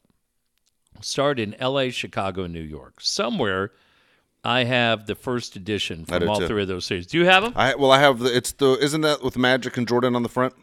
Uh, Magic's L.A., Jordan, Yeah. Chicago, and Pat Ewing in New York. Yeah, I have the Chicago and LA one. Tony Gwynn at the zoo was the first day for San Diego. Okay. But before that, it would come out uh, in LA. I think it was a buck and a half a day or something. And I, living in Cardiff, re- I figured out not every place carried it, but there was a 7 Eleven in San Clemente that would get it. And I would call, and the guy would be like, Yeah, I got one. And I'm like, All right, well, I'm coming from Cardiff on a motorcycle. He's like, All right. So whatever that would take to go from Santa Fe Drive to San Clemente Wow. to pay a dollar fifty for the That's national. crazy. And every now and then I could get the guy, and he'd be like, "Dude, I'm going to be here for three nights in a row. I'll, I'll put three of them aside. Just come up on Thursday." Oh, cool. and and I could get them, but I I would do that. But the national, Frank Deford, um, John Feinstein, Mike Lupica, Sam Farmer, great. Scott Ostler also, isn't he? Yeah, right. Um, but also a lot of those guys sometimes they were unique just to their city. Yeah. They wouldn't be through the whole thing, and then it went bankrupt. They Yeah. came down to San Diego. They expanded quick. Same business plan. Everybody Two was years. upset. Did it last two years? God, I don't know. Yeah. If you can find Grantland, Bill Simmons thing, uh, Bill did a thing called, uh, which and Grantland went out too. But but when Grantland came out, the website, which was free, Bill had a thing called the Grantland Quarterly, which was really cool hardcover books, smaller though, um, like seven inch high books that would be a collection of the articles. And I remember the Quarterly was like 40 bucks for the year and they'd send you four of them. If you can find the first one, it's so cool. The cover is like an NBA basketball Yeah. and in the middle of it is what they call the the oral history of the national where all these guys are talking about the stories and it was humming and then all of a sudden this guy in mexico that financed it said well we're fucking done and pulled the plug on the whole thing man i it, it's hard for me i was i was talking back and forth today with a friend who's knows this kind of business it's hard for me to believe guys are going to pay eight bucks a month for shit that they can get for free these Gammons, Rosenthal, Dennis Lin, others. You pay eight bucks a month when you're getting what AC's giving you for, for you know what I mean? Yeah. I tell you what. I say you- for free. Yeah. I mean, it's on Twitter. I guess there's firewalls or whatever. We can get the UT delivered Yeah. at home for for nothing. Um, you know what I'm saying? Yeah, I tell you though, for the price you just said it, if you would have called me today and said, "Hey, this is what I got the athletic for," I would have paid for. it. I would have paid the 29, 30 bucks for the athletic for the year. Oh shit! All right, You well, know, sorry. yeah, but you know, without without a doubt, because you're talking about, in my opinion, the guys that are writing for them, they are the best of the best. Why wouldn't you want to see an all star team of writers? But all right, I I don't know how it works. Yeah. There's no pop-ups, there's no ads on the site. It's just clean writing. How do, how do they survive? That's interesting. I, yeah, I don't, I don't know. Don't know how, how they do it. Someone will tell you. They'll hear this and they're going to tell you tomorrow. The I mean- how it works out. How, how what's the business plan? Right? I mean, they're all in San Diego now. It's Dennis, one guy. But I mean, okay, my my 30 bucks. Well, that's 30 bucks. All right, Dennis, you get 15 of that. Congratulations. There's your first $15, yay. I I I just I look at that I go I don't know it, it's but the podcast I look at our podcast you used to get talk radio for free and and people are are coming back to this, and more importantly, you're calling Barkley and Blake Yes, and. And Brian, and that helps us and helps them. So maybe it, maybe it's that. Yeah, we also aren't we aren't breaking every ten minutes like you get in radio. You know what I mean? True. It's, it's you're getting a chance to go basically straight through when whether you're in the car, Okay. or you're you're out in the yard, whatever you're doing, you're getting straight through. And look, I don't need any of your fucking smartest things, okay? I've already mentioned I'm going through a divorce. I've had a lot of people die recently. Can somebody just fucking throw me one bit of information? Dave, you may even be the guy.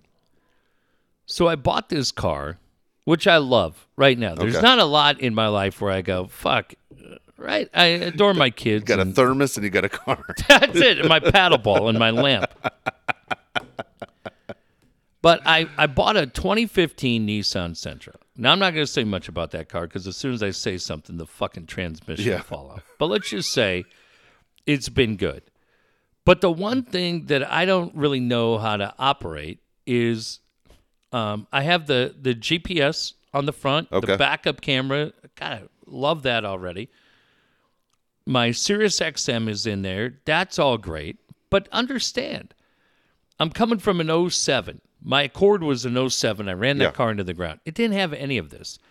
The one thing that I'm not. Oh, I've got two questions. Okay. The first thing is, how do I set up the apps? How do I set up like like Jason Hendricks sent me today?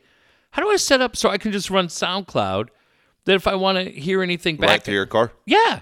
Shit, man, I have no idea. You, I'd YouTube it. Everyone always says YouTube it all. Oh, that's a good idea. That's okay. it. You just type in Nissan. Uh, this is what I want, and it'll come up. Someone's YouTube the whole thing for you. You probably get the whole thing in two and a half minutes. Okay. So then the other thing that happened with this car is I have an iTunes account. We have a bunch of music on iTunes, but what my kids and I would do is uh, or I would do it for my wife too is we would just burn CDs. We'd go to we'd go to Best Buy and get that stack of blank CDs and you would just make you oh, you don't so- just create playlists and Well- then share them phone to phone. hang on, but that's what I'm getting to. Okay. We would do because in the old car it was a six disc CD player. Yeah. Well, now Best Buy and Target are getting rid of CDs Yep. altogether. The car that I have now, the Sentra, is uh, it only has one CD, so I'm not worried about it because I've got a, a shitload of music on iTunes. I could just play it. But when I went to Target last night, I go, okay, well, I'll just go get a iPod Nano or Shuffle or any of those. Right? I'll just drag them over. I have a USB plug right inside, basically my glove compartment. I go, this is great until I realize Apple doesn't sell any of that shit anymore. No, because your iPhone is now. I don't have an iPhone. know. I, have an Android. So if I have an Android, I go to the guy. I go, um, I go, okay. I go, fuck. I got a bunch of song. I can, I can. All I need is, I, I know how to create playlists on iTunes. I do Yeah. that shit all the time. But I go, where the where the fuck do I run them if I have a Android? Again, I don't know that one. I don't know that one. I, I, I'm an Apple guy. I don't know what to tell you. Yeah, because the guy run goes- everything on my phone. Yeah, I, I just signed a two year deal with Sprint. Yeah, and I got this Galaxy S8. I lost my Instagram app. I have no fucking clue where it went. I have no clue how to get it back.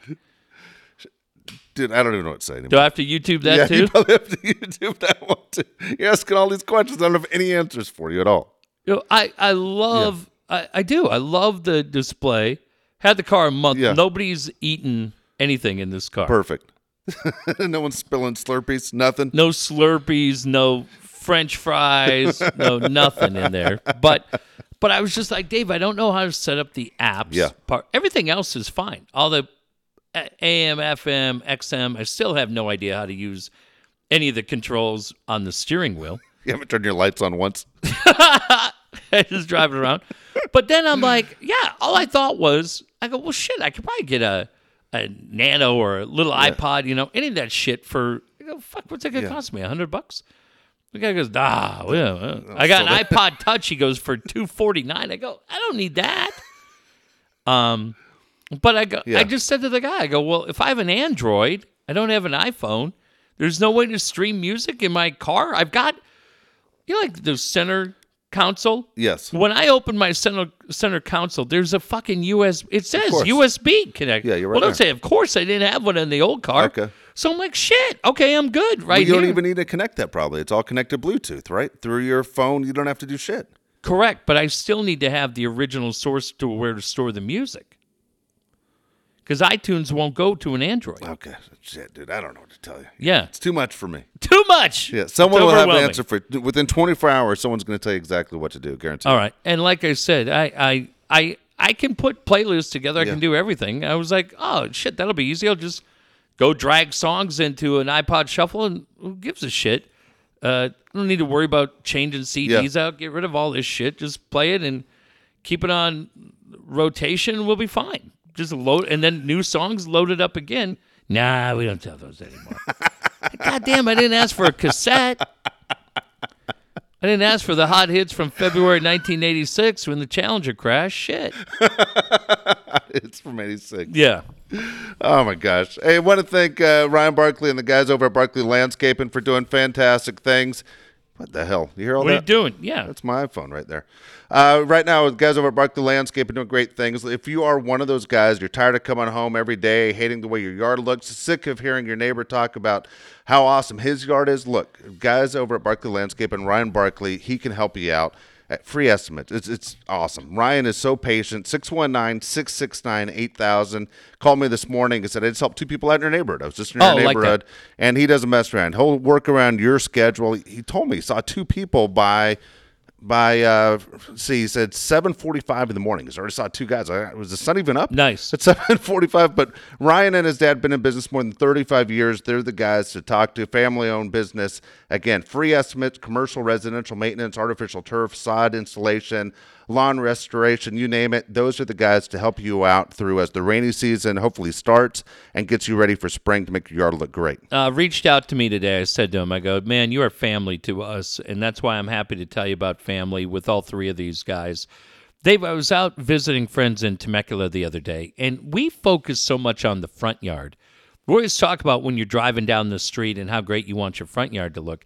I have a friend in Temecula who has an absolutely gorgeous backyard. And think about, too, how often you go somewhere and maybe it looks nice in the front, and then you get in the back, you go, God, this is awful. It's those white gravel or just dirt. And and this friend of mine said that is my happy place. I go back there, I relax, uh, I do everything. And if you cannot say the same about your backyard where you don't have your neighbors driving by or anybody else, then that's when you need to call Barkley. That's when you need to call Ryan and say, "Hey man, look, let's work on my front yard, but the backyard where I put my grill, or maybe you have a hot tub back there. You just want to play catch with your kids. You want to do it right, and and the free estimate is so big because 35 years of experience gets you a lot for a guy to come back and say, "Look, we're going to work this within your budget, and it's going to be something at the end of the day when you come home." We go, God, this is great. Find out what so many others have. Give Ryan a call. 619 669 8000. 619 669 8000. Brian Curry, of course. Yeah. Brian is fantastic. I love the fact that, that Ryan, Brian, Blake, all these guys are starting to connect with each other. I think it's great. They're all sharing customers. They're all talking to each other. Brian Curry, he's your guy selling real estate throughout San Diego County, Except one place. according to Jeff, including IB. nope. Where? Which place? He's out of IB. I've taken Brian Curry out of IB because Esteban Loaiza Yes. from down there was busted with 20 kilos. We can't have that. IB, I'm sorry, okay? But somebody needed to tell you the truth. Uh, I'm so frustrated by this. The one time I stood up for IB, it, it bit me right in the ass. Yeah, Alan Denton at KUSI and, and Ross Becker, they're all lying to you, not me, IB. You need to get it together. and when you get it together, we'll have a welcome back to IB Brian Curry party. But right now, that's not going on, and you can blame Esteban Loaiza. So as long as you don't live in IB, pay attention to what Dave's saying. 44 pounds of heroin and cocaine. Right? Esteban Loaiza, Mar right. And you want me to send my friend I want to send your kids to Mar Vista High School. Yeah, you want me to send my friend Ryan Barkley down there? I said no. Yeah, he said no. He, I told him no. you. And I, you want me to send Curry down? There's absolutely no way we're doing that. We are looking out. I told every one of them, those guys are family to me, and I look out for family. You push them right and get in there, get in there and figure it out. Not me. I got your back, BC.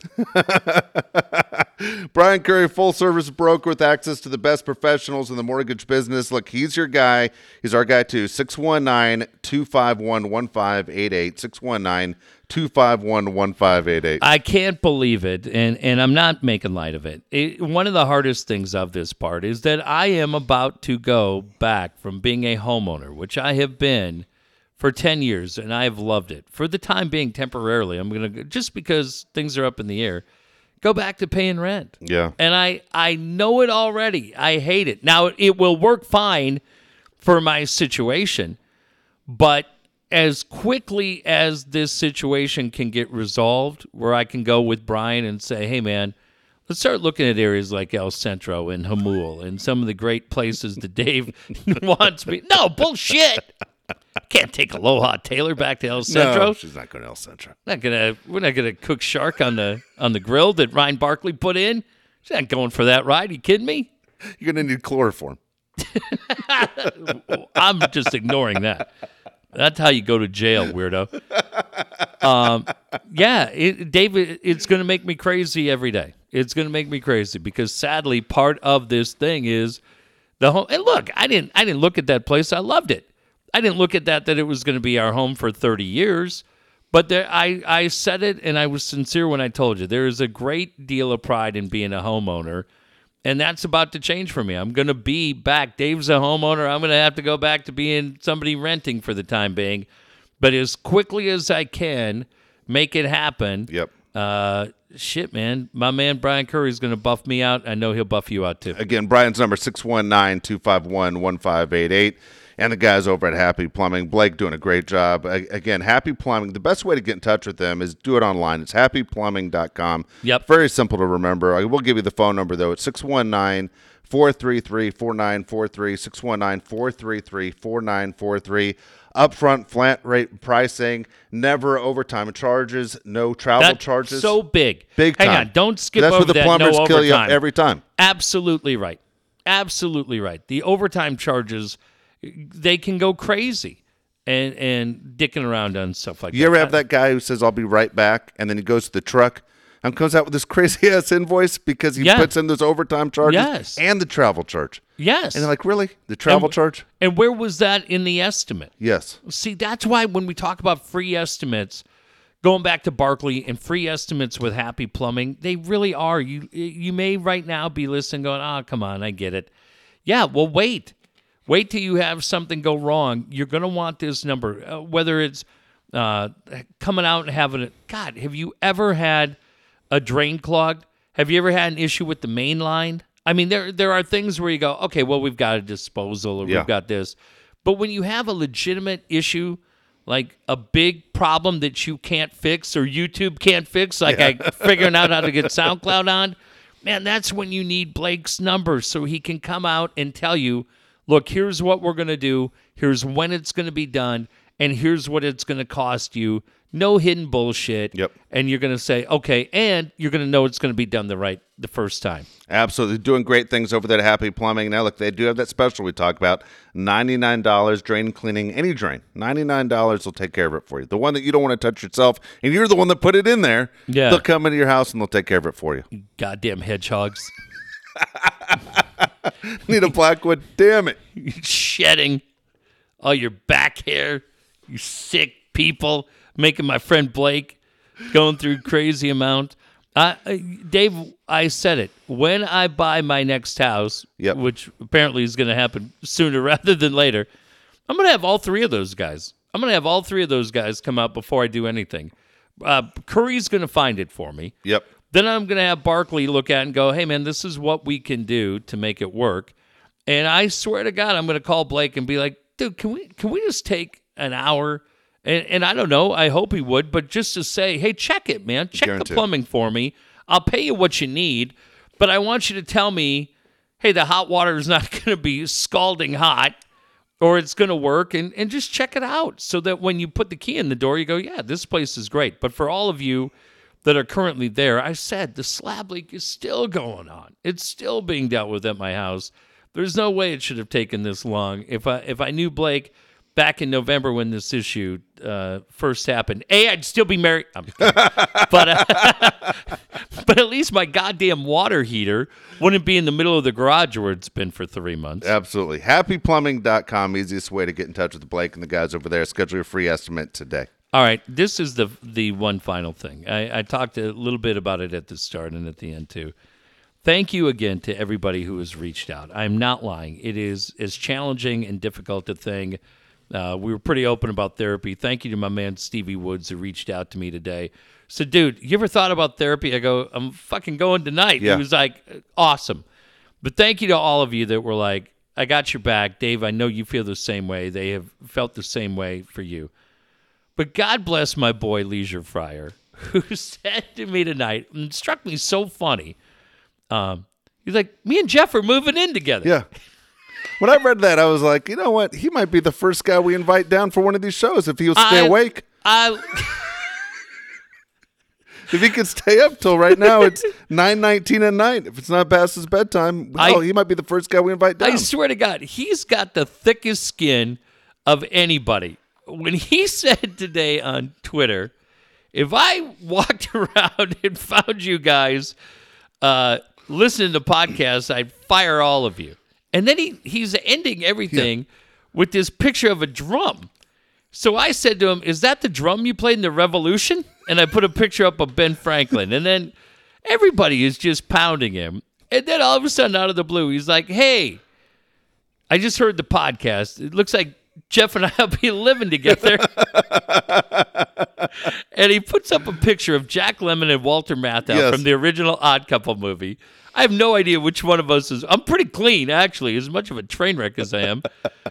and uh, and then he has to. Poor guy's got to write 15 minutes later. None of you guys get the joke. I'm like, I got it. The guy who needed it got it. But uh, uh, shit, man, I'm just telling you. In a time where you go, fuck, it sucks. It couldn't suck any more than it does. Uh, the people that support this show uh, and and reached out to me and to Dave Yep. and everything. I just I sincerely can't thank you enough. It, it meant the world to me, and uh, it made shit, Dave. I think it started with talking about it. Yeah. Because for the last whatever day, when January first, you just feel like you just feel like shit. You just feel like you don't sleep anything else, but just knowing that there are people that are cheering for you and supporting you. Uh, I just I, I couldn't be more grateful and thank you for all of you. Absolutely. All right, we'll be back with another podcast really soon. If you want to follow Jeff on Twitter, it's at Jeff Dotseth. Follow me, it's at Dave. And if you want to become one of the advertisers, Do it. very simple. Dave Palais at yahoo.com. Unless you are the IB Chamber of Commerce. no way. We'll talk to you guys That's next time. dirty money.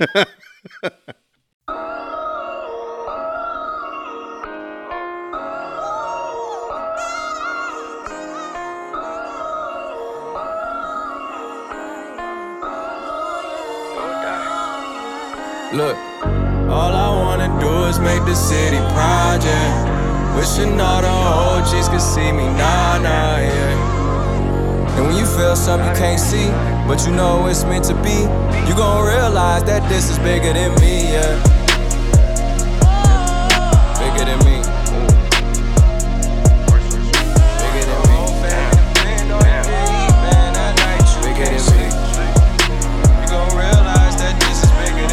Get it, get it. I pray that you get it, even if I can't get it with you. I pray to God you never let the little things in life distract you from the bigger picture. Everybody in the city to me like a distant cousin, brother, little sister. I see myself in the young ones when I look in their eyes, it feel like a mirror. Corleone all on my own, Cartier all on my arm. All I hear is sirens and car alarms. Niggas going to war with no armor on. First time I seen a dead body, I was 14 and I felt the pressure. Like if I don't get it, I might end up next to him. I'ma take the dice and I'ma roll a seven.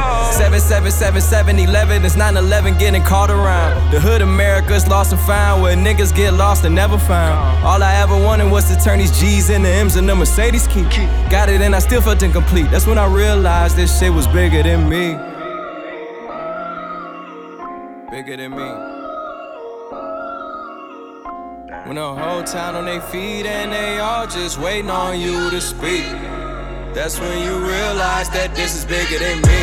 All I wanna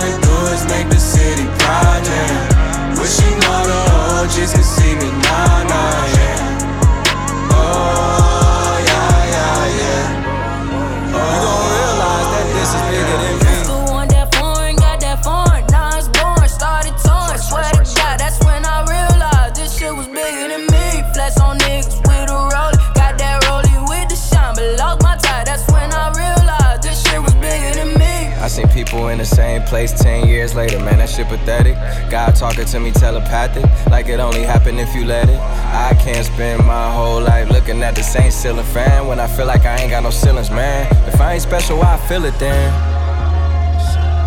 I gotta get on the road, I gotta be the one chose. I gotta come back and tell the greatest story they never told. This must be the feeling that you get when you know you close and you know it's a way in, even when the doors are closed. And realize this shit is bigger than me, yeah. Bigger than me. When the whole town on their feet and they all just waiting on you to speak. That's when you realize that this is bigger than me. All I wanna do is make the city project. Wishing all the OGs could see me, nah, nah, yeah. Oh, yeah, yeah, yeah. Oh,